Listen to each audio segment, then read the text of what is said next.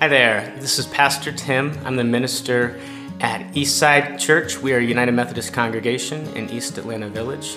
We seek to be creative, historic, and inclusive. And we are thrilled that you found our podcast. If you'd like to learn more about our church community, you can visit us at w w w dot eastside a t l dot org. Well, again, friends, good morning, and welcome to worship with us here at Eastside. If you were not here with us at the greeting at the beginning, um, if you're a guest with us, welcome. We are thrilled that you have joined us this morning. If you are a veteran or a regular attender this morning, we also would ask you, along with any guests that are present, to take a minute and fill out the check-in form in the comments section. It's tremendously helpful for our community as we seek to pastor and shepherd you all well in this digital season. Let us know that you're here. Fill out that form. It will not take long. This is All Saints Sunday in the life of the Western Church, and as a part of All Saints Sunday, we, in our worship service, lift up those names that you all have offered to us, of those folks in your life who have passed from their experience of this life and these bodies to, to moving to life fully in the presence and the realm of God. And if you have any of those names of people in your life that have passed on, we invite you to submit those names via the, the other form that you can find in the comments section for All Saints Sunday. And after the message, I'll be lifting up those vo- lifting up those names as a part of our worship service. And finally, something I forgot to mention at the beginning is that this is a first Sunday, which uh, our at least temporary tradition during this season of digital worship is that we're going to be celebrating the Eucharist on the first Sundays of the month. Uh, as soon as our, our sort of regular worship service is completed, you'll be invited to, to move over to a live Zoom call where you can receive uh, the Eucharist in real time. I'll be here in the sanctuary, and then you all will be spread across in your homes, your places of work, or wherever you may find yourselves, and we'll be blessing the elements from the sanctuary uh, wherever you are gathered together with those. And we celebrate an open table at Eastside, which means that if this is your very first Sunday with us and you would like to receive Holy Communion, you are welcome to participate. Um, it will be helpful if you have a piece of ordinary bread, some juice of some type, or, or some drink of some kind that you could um, participate with. And we hope that you'll join us. Even if you're a first-time guest this morning, we would love to have you receive Holy Communion with our community. Well, this morning we continue in the series that we have been in for the last couple of months that we've named Aspire. And this morning, for those that are paying close enough attention, you'll notice that this Sunday, our theme stands a little bit to the side of or outside of the rubric that we have been using as we have been studying who it is that God calls us to become, because we have rooted and grounded the entirety of this series in the, in the Christian and Jewish claim and belief that we are made in the very image and D N A and reality of the Maker, of the Creator, of God. We share in life with God who made us, and we share in our calling to embody and to live into those realities and dimensions of God that we see revealed to us in our tradition, through our scriptures, through our ancient tenets of faith. And from the very act of being a creative being to God's stewarding relationship with the planet, to God's resiliency, to God's faithfulness, to God's careful attentiveness to each and every human that God has created, to our calling to be vulnerable, to be courageous. All of these, we find them rooted and mirrored in who we believe God to be. But this morning is a little bit unique in that our subject is that of making amends. And the word amend, or the phrase to make amends, it assumes that there are two parties at least involved, and that one party has done something to hurt or to wrong or to cause harm to another person or another party or another group of people.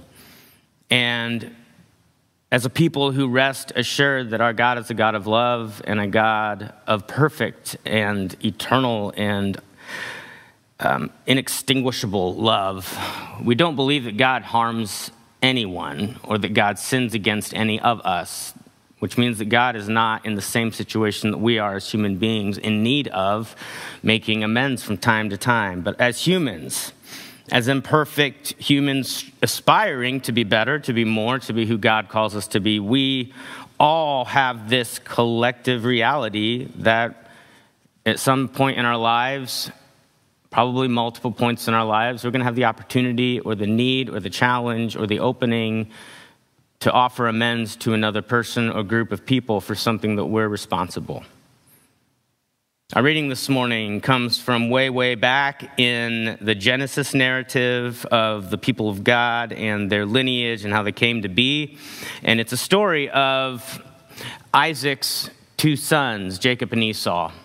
And Jacob and Esau were fraternal twins. And in this fascinating, complex story, hopefully we can glean and learn from how it is that God calls God's people to live into a posture of amend making. So friends, wherever you may find yourselves, I invite you to listen for the word of God from Genesis chapter twenty-five, beginning in verse twenty-one. We're not going to display all the verses because there's a lot, but if you'd like to follow along in your Bible or on your device, again, we'll be beginning in Genesis chapter twenty-five, verse twenty-one. Isaac prayed to the Lord for his wife because she was barren. The Lord granted his prayer, and his wife Rebekah conceived. The children struggled together within her, and she said, "If it is to be this way, why do I live?" She went on to inquire of the Lord. The Lord said to her, "Two nations are in your womb, and two peoples born of you shall be divided. One shall be stronger than the other, the elder shall serve the younger." When Rebekah's time to give birth was at hand, there were twins in her womb. The first came out red, all his body like a hairy mantle, so they named him Esau. Afterwards, his brother came out with his hand gripping Esau's heel, so he was named Jacob. Isaac was sixty years old when she bore them.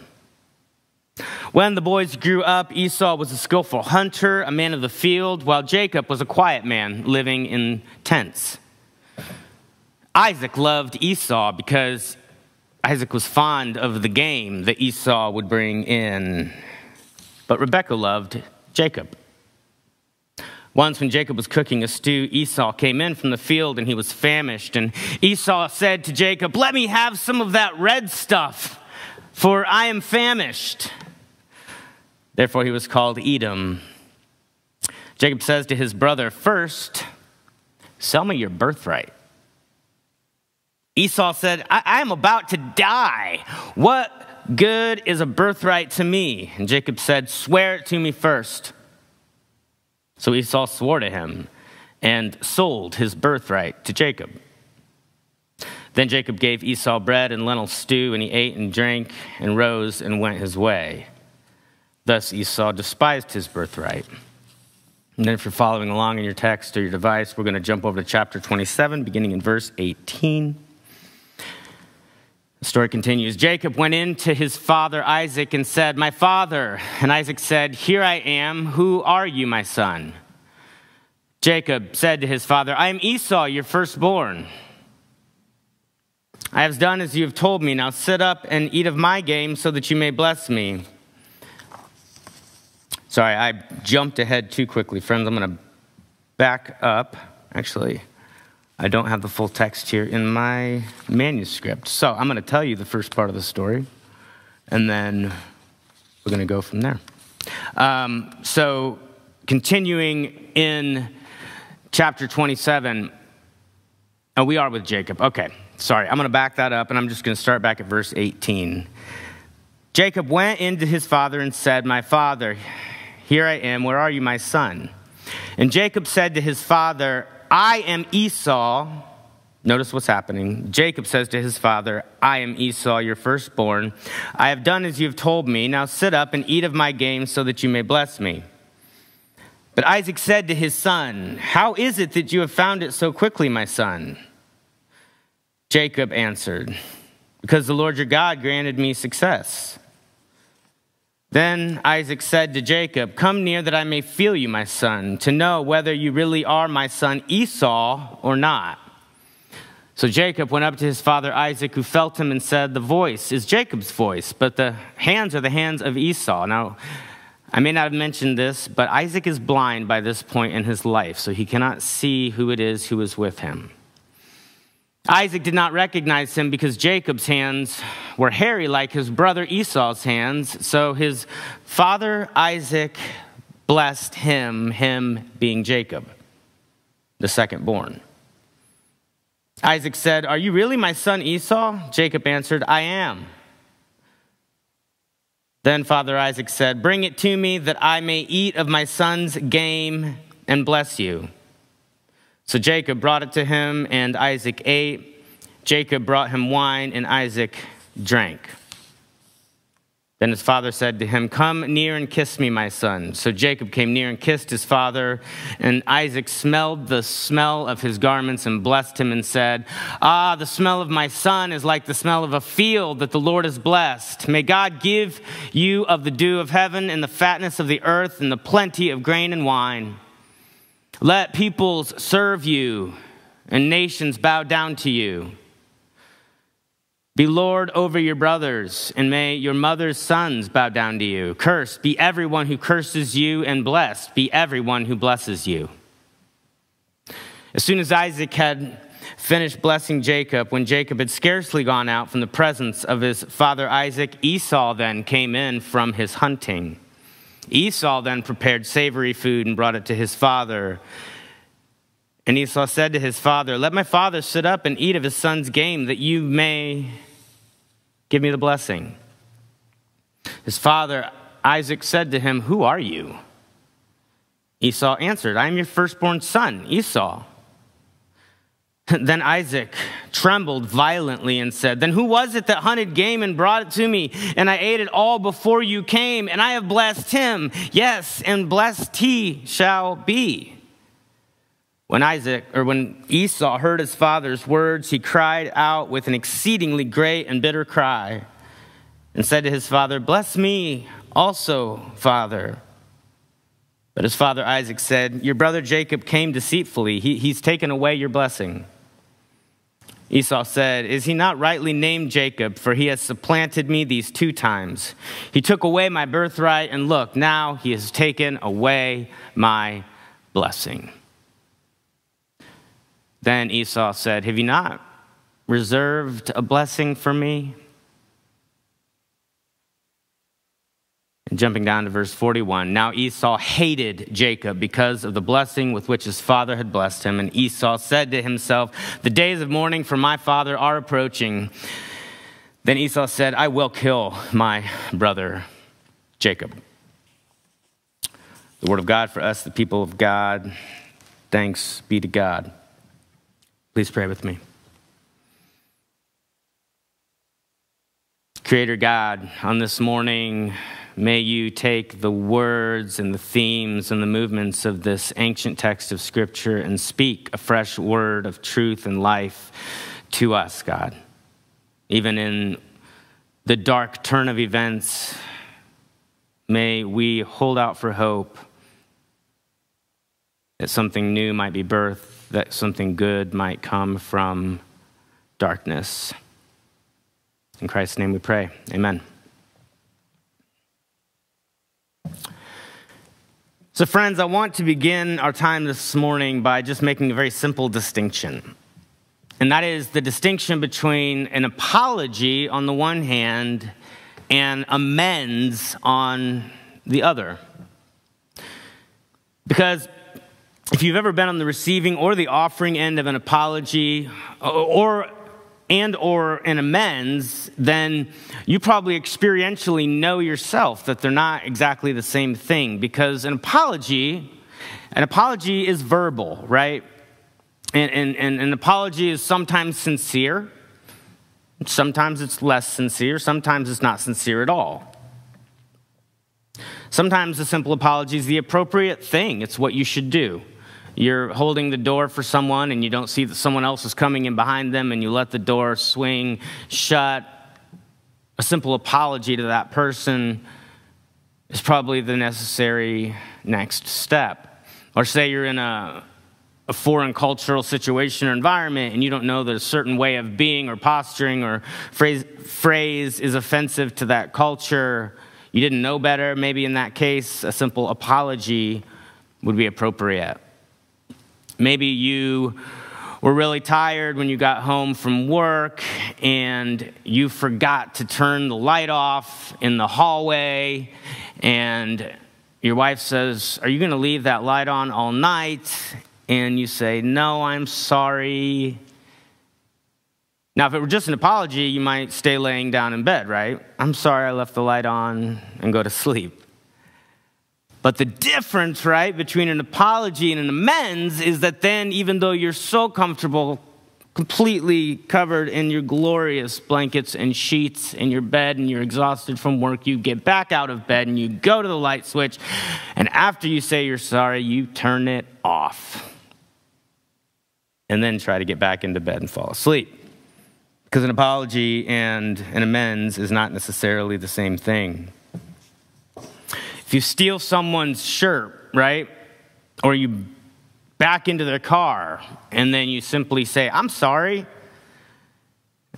probably just that's not going to quite cut it, especially if, if the person who stole your shirt is wearing your shirt while they're apologizing to you for having taken the shirt, then with no offer to give it back or to pay for it. Just, uh, "I'm really sorry I stole your shirt, but I really like it." Or if somebody backs into your car on a parking deck and leaves your bumper barely hanging on, and when you go to your dash, you see that there's a card stuffed under your windshield wipers, and you open it up, and it's a sympathy card that says, "I am so, so sorry that your bumper got backed into. I'm so sorry that I backed into your bumper. Sincerely." And then there's no name or phone number or insurance company. It's just an apology for somebody busting your bumper. That is a situation that needed not an apology primarily, but an amends. We live in a world, friends, and I don't think I'm overstating this. We live in a world where people oftentimes don't even want to offer an insincere apology when they're clearly in the wrong. We live in a world where people like take it as like a badge of honor or something, or a badge of power and strength if they refuse to ever say the words, "I'm sorry, I messed up, I screwed up, I apologize." We live in a world where people don't even want to offer sometimes an insincere apology for something that was clearly their fault, let alone make amends for what they've done wrong. Make it right. Apologies at times are the appropriate and necessary things, but I would argue that amends are much more challenging and also much more of the, the, the Christian way of being in the world. Because amends, they are this attempt of the offender, the offending party, making an attempt at least at trying to make right what they did wrong out in the world, to try to undo, to try to heal the chaos that they brought about, to try to fix the damage, to try to mend. Our reading this morning, I kind of struggled with it because I really wanted to preach from it, but it is very long and windy, and hopefully you were able to follow it, even if I got a little bit lost in there at one point.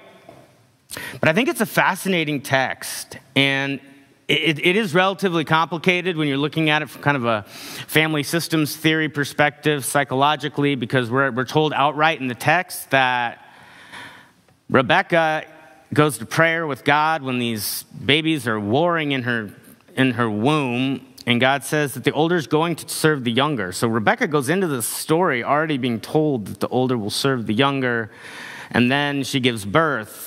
And then we're told that Isaac prefers Esau, which is its own kind of interesting thing, and that Rebekah prefers Jacob, which is also its own, own kind of interesting thing. As As my parents always tried to make it as clear as possible, they loved all of us with the same love. This text seems to imply that there were some favorites. It doesn't imply it, it actually just explicitly states it. And we're told that even before any of that, Rachel, very much so like, like Abraham's wife Sarah in the story before, Rachel's also unable to conceive, and Isaac goes to God and asks that she might conceive, and then she does. And when they're born, the first comes out Esau. We're said that he's red, whatever that means. Maybe he's covered in red hair, maybe he's freckled. But they name him Esau, and then Jacob, the second baby, as the nurse pulls Esau out of Rachel's womb. We're told that the second child has its hand clasped around the first child's heel, as a visual to the reality that they were struggling in the womb and they would continue to struggle with one another out of the womb. These brothers were fighting before it was time to fight, a reality that they continued to embody in our text this morning. And they took it to the level of a little bit more than just competitive bantering, I think.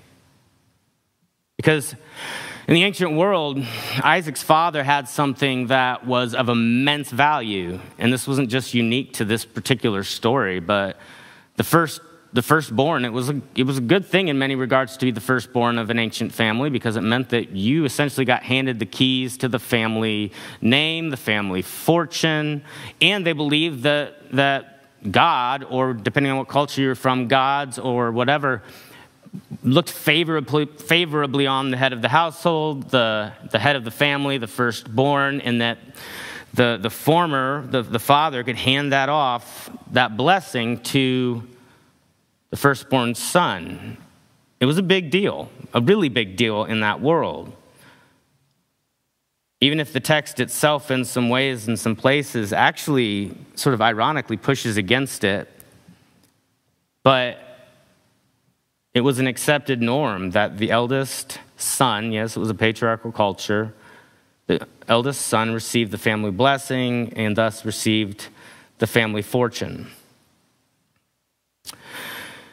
And then the second part of the, the reading this morning, Isaac is getting old. As I mentioned, his sight had already gone. His body's beginning to fail him. So he tells Esau, Esau, go catch me some live game, cook it up for me, and I want to I want to hand off the blessing to you. It's time. And we're told that Esau, Esau goes out to the woods to, to catch some live game, to get some game. And apparently, this was overheard by others. It gets back to Rebekah, and Rebekah calls Jacob and says, hey, now's your chance. Your brother's out in the woods. Isaac's about to hand him the family blessing. He's blind. You can dress up as him. We'll kill a couple of the of the sheep or the goats. You can cook those up, and we'll pretend that they're live game from, from the woods, and we're going to get you the family blessing. They, t- they decide collectively to take advantage of the situation. And who knows if Jacob pushed back or if he just was like, okay, Mom, you said so. We don't really know. Text doesn't tell us. He does what he's told.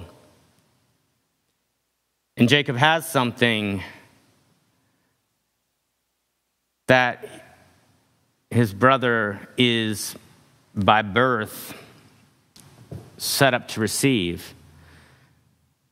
And this is the second event where Jacob and Esau have already had this awkward situation where Esau comes in from the field in this other story, and he's apparently has run out of food hunting, and Jacob, like top chef or whatever, has got like this lentil soup that smells amazing, and and what seems to pretty clearly be Esau messing around, Jacob takes seriously and gets Esau to sign over his birthright to him, which I'm sure even...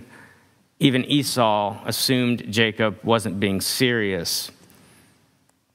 And then again, in the second, the second story, Esau is out in the woods, and Jacob does something sneaky with his mother, and he dresses up as Esau, goes to his father and receives the family blessing of the firstborn. Then Esau comes back with this game. He cooks it up, takes it to his father. And what does his father say? But who are you? I've already done this once today. What's going on? And we're told that when Esau figures out what happened, it doesn't take him too long. He's enraged. And he's like, isn't there just a little bit of blessing left for me, Father? You gave it all to him? I can't have like, like twenty percent or something? And Isaac says, I gave it all to your brother. And Isaac is so angry that we're told that he says, well, my father is about to die. He's old. I won't do this until my father's passed. But once he has, I am going to wring my brother's neck. And we're told that Esau, in his rage, says that he is going to murder his brother. And Rebekah, being a good mom, she says, Jacob, you need to get out of here because I don't need to lose both my sons in this. Go stay with my brother in another land. So Jacob takes off, and he moves to where Rebekah's brother lives, and we're told that he gets married, starts a family, and clearly the narrator wants us to see that the blessing is taking hold in Jacob's life because everything the dude touches turns to gold. All of his livestock, they just multiply and more and more and more, and Jacob just has the magic touch for business and to make money and to do well, to the point where his father-in-law Laban finally hits a wall. In other words, it's, it's as though he and his father-in-law have both two become both become too prosperous to, to be living together next to one another, to have everything all intermingled. And tensions begin to arise between the two of them. And ultimately, Jacob says, I need to go. I need to spread my wings, and I need to, to spread out and take my family and my part of the flocks with me. So he does. And here's what's interesting. Jacob could, Jacob could go further from his homeland. He could go lots of places.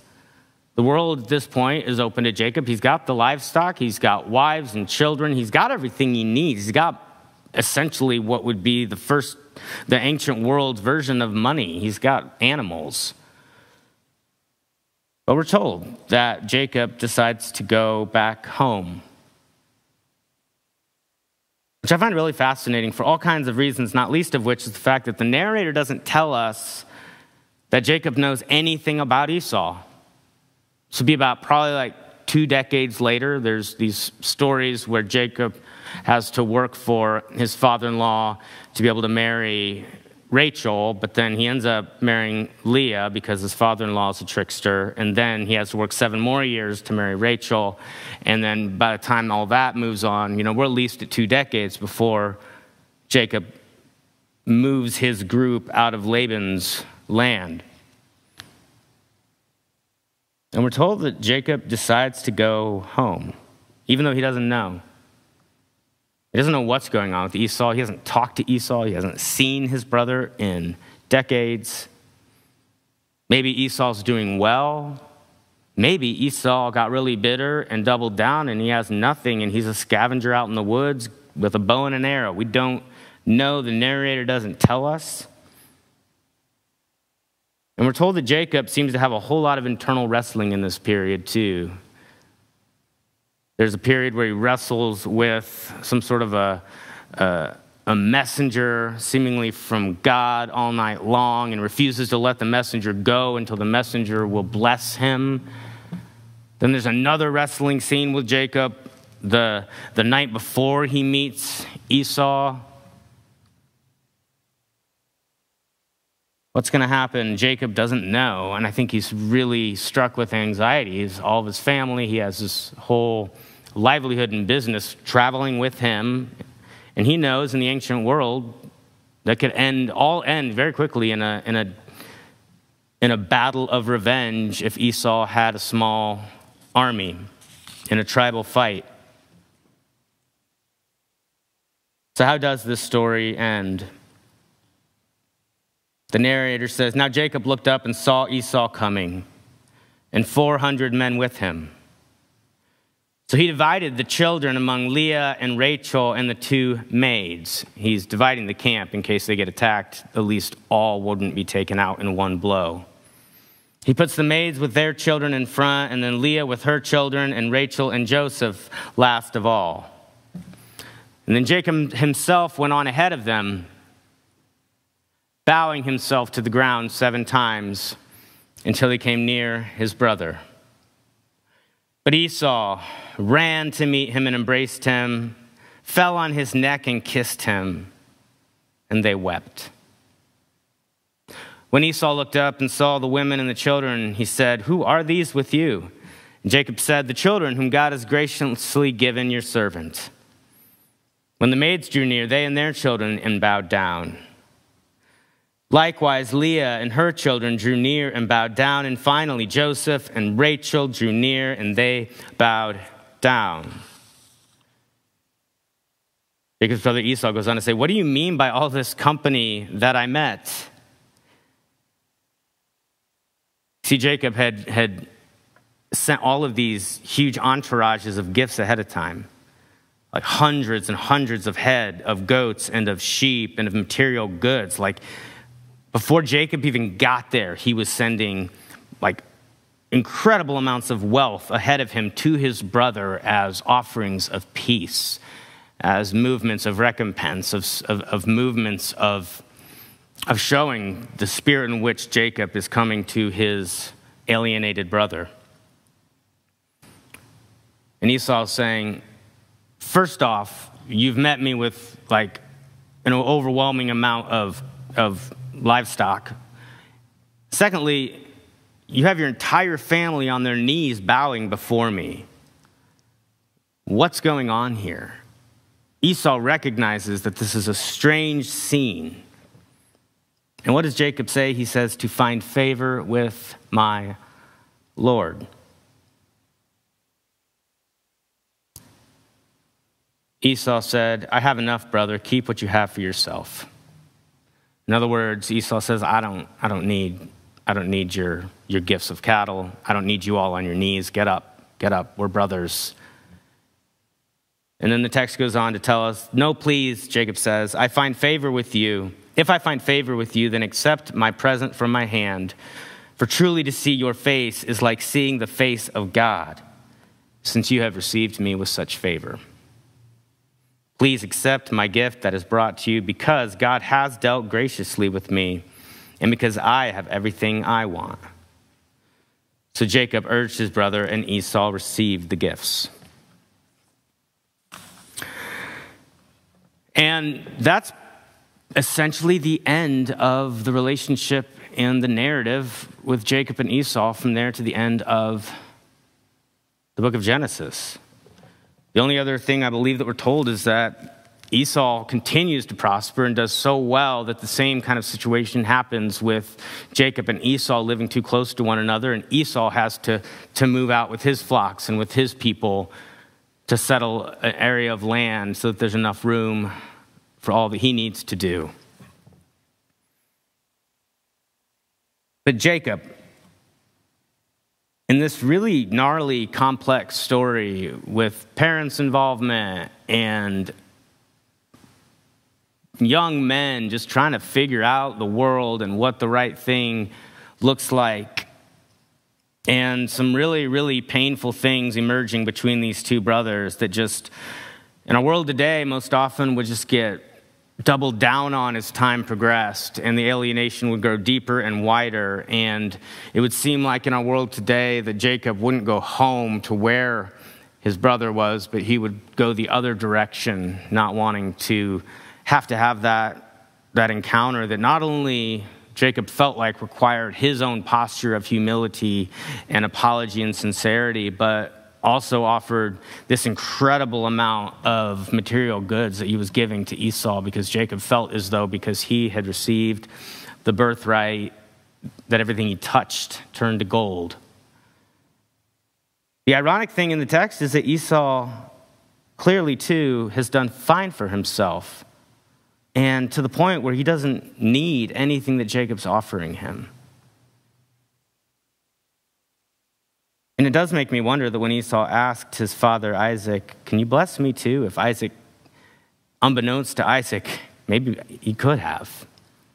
Maybe we can. Maybe in God's economy, it's not limited to a firstborn or to a male offspring, but it's open to all of God's children because God wants good for all of us.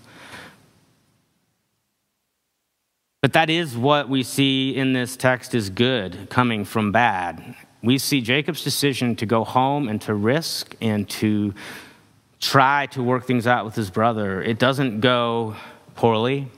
It actually goes really beautifully and better than he ever could have imagined. And because of that, Jacob gets a restored relationship with his twin brother.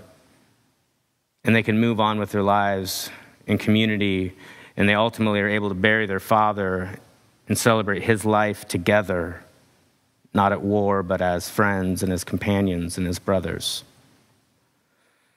So friends, I'm not saying that it's wrong to apologize. I think there are times when an apology is the acceptable thing. But if we lived in a world that more often took seriously the idea of not just saying you're sorry, but saying now, how can I, is there anything I can do to make this right? And to ask that question of people sincerely and receive their answers. And sometimes they're going to say, no, there's probably not anything you can do. And sometimes maybe they're going to say, yeah, there is something you could do that would help to, to restore our relationship, that would help to undo the damage. But we have to have the courage, this goes back to a couple of Sundays ago, to be willing to go to the place, to the people, to the person. And we have to have the courage to put ourselves out there in such a big way as to say, how might I make this up to you? Is there any way I can make this right? And that's, that's vulnerable, friends. That's vulnerable. And that's what Jacob essentially does in this text. He opens himself up to his brother. And his brother accepts him. And the relationship gets a new start. And I believe, friends, that that is a gospel message, and it's what we are called to in our lives today. We're not called to give up and to cut and to run and to write people off, but we're called to when we can, especially when we know that we're the ones at fault, to go to that person, to apologize, but to more importantly ask what it is that we can do to make it right. So, friends, may it be so. In the name of the Creator, the Redeemer, and the Sustainer. Amen. Well, we hope that you've enjoyed this week's message, and we look forward to seeing you soon. If you listen from afar and you would like to support the work that we are doing in East Atlanta and on Atlanta's East Side, you can visit our website, w w w dot east side a t l dot org, and find our giving portal there.